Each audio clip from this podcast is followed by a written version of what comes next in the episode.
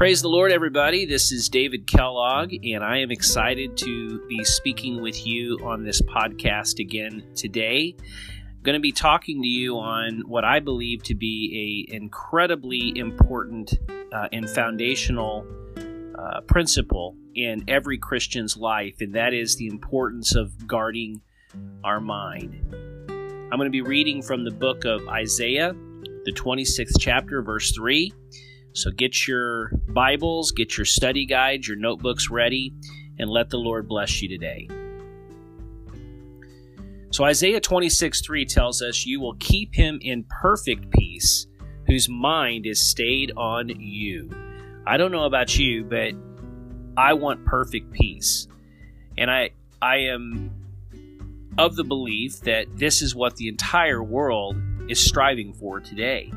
The Bible says that you will be in perfect peace if your mind is stayed on Jesus.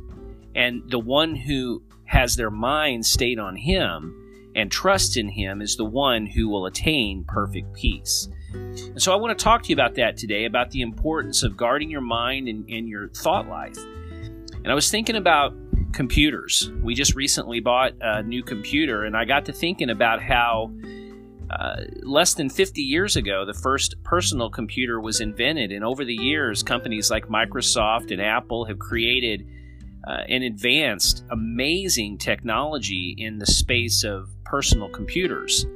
And they were initially, when they came out for business, supposed to allow people to work 20 hours a week to get 40 hours of work done. But unfortunately, just the opposite has happened. Now we're expected to work 40 to 60 hours a week and get 100 hours of work per do- work per week done. So it hasn't necessarily translated to less stress, but we certainly can be more efficient if they're properly used.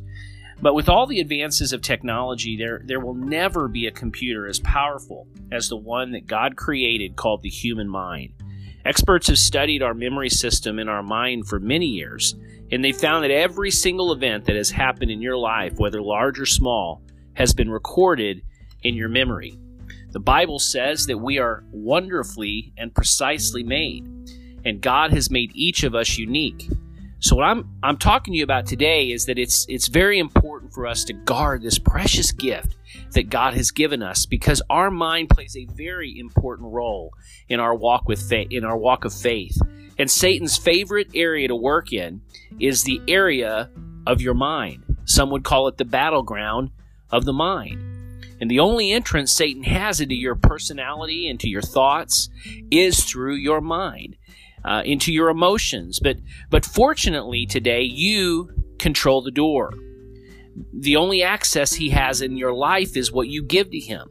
That's why Paul tells us in Ephesians 4 verse 27, give no place to the devil. Don't give him any place in your mind or your thoughts. The Bible also tells us in Proverbs, as a man thinks in his heart, so is he.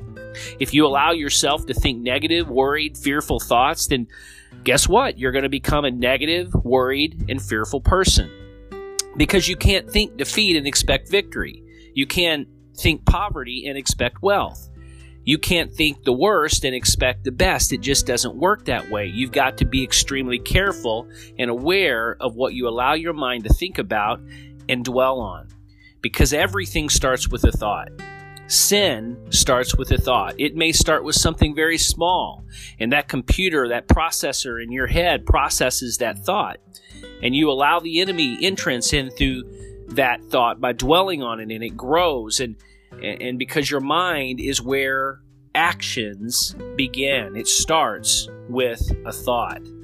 But God gives us a tremendous promise that we read in Isaiah 26, and it said, I will keep you in perfect peace if you keep your mind stayed on me. Everybody in the world is looking for peace. People are trying to buy peace with money. Some are trying to buy peace with fame and fortune and notoriety. But the only way to have true peace and happiness is to have it through Jesus Christ. It doesn't come from Republicans or Democrats. It doesn't come when you reach a certain career level or status. All of those things will let you down, but Jesus is the one that can fill the void that's deep down on the inside of you. There isn't anything wrong with money. There's nothing wrong with houses or a career unless we put them ahead of the Lord. They will bring temporary pleasure for a season, but only peace with God is everlasting. Only Jesus will satisfy your soul. See, we live in a very negative society.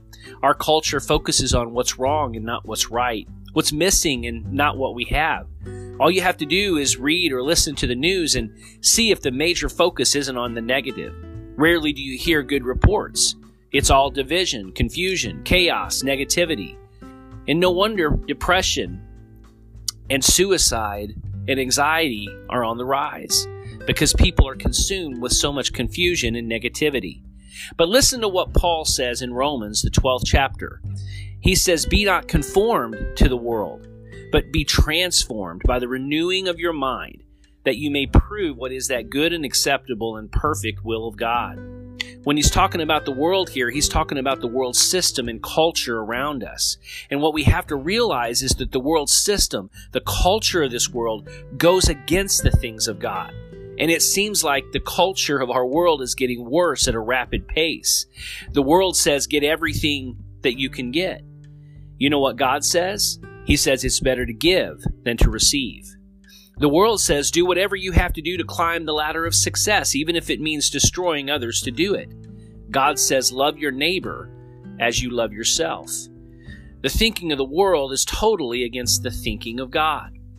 Amen. We get the word transform when Paul said transform the mind. We get that word transform from the Greek word metamorpho, which we get our English word metamorphosis from. And the meaning of the word metamorphosis is a radical change. See, you and I choose every day what we're going to think about, what we're going to dwell on. And we can all think of a thousand negative things that might happen to us. What if my business fails and I go bankrupt? What if I get in an accident and get injured? What if I get a disease and get sick? And what if this one's elected president or the other? You can think about and worry and if yourself to death. Amen. And you, you've just got to rise up today in the name of Jesus. You've got to make a decision and, and say, it's time for radical change in my mind. It's time for transformation. And you've got to refuse to let your mind dwell on all that junk. See, the Bible tells us what we should dwell on in Philippians 4, verse 8. Paul says, Think on things that are pure and honest and of a good report.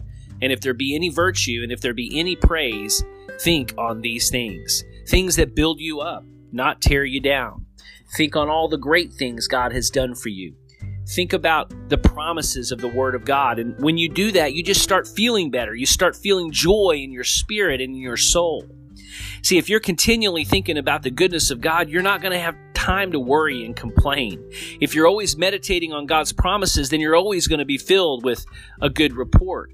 The words that come out of your mouth are going to be faith filled words because the only thing that matters is what God's word says. Amen. He's the creator of the universe. He spoke worlds into existence. When he said, Let there be light, light instantly came. I believe that he can take care of you and me. Amen. See, the Bible tells us in Psalms 1 Blessed is the man that doesn't walk in the counsel of the ungodly, but his delight is in the law of the Lord, and in this does he meditate day and night. And it goes on to say, Whatever he does shall prosper. But it says, This will only happen when you meditate and fill your mind with the promises of God's Word. The word meditate means to dwell on. And when you meditate, when you dwell on the Word of God, you start to see yourself as God sees you. And this is so important because you'll never live a life of victory until you first see yourself victorious.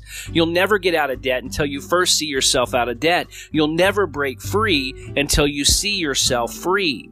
See, it's impossible to remain the same as you're, as long as you're meditating on God's Word. You can't stay in defeat and depressed and discouraged when you're filling your mind with the promises of God. You begin to develop a godly self image, and you will constantly be changed, renewed, transformed into the person God wants you to be. You don't have to spend four hours a day meditating. You just need to memorize scripture and quote them over and over again. Uh, tell yourself, no weapon that's formed against me will prosper. I'm more than a conqueror. I can do all things through Christ who gives me strength. My God shall supply all my needs according to his riches and glory. God is faithful and a rewarder of them that diligently seek him. Amen. And the Bible says when you've done everything you know to do, to just stand on the promises of God. And the great thing is that when you do it, in our it, it won't be your strength and it won't be your ability. Because the bible says not by might nor by power but by my spirit saith the lord. It's only by god's spirit in us that we can overcome. That's why we need to be filled with the holy ghost because it's by his spirit we can't stand on our own. We can't fight the enemy on our own. We need the power of the Holy Ghost that will keep us and protect us and order our steps in His mighty and powerful Word.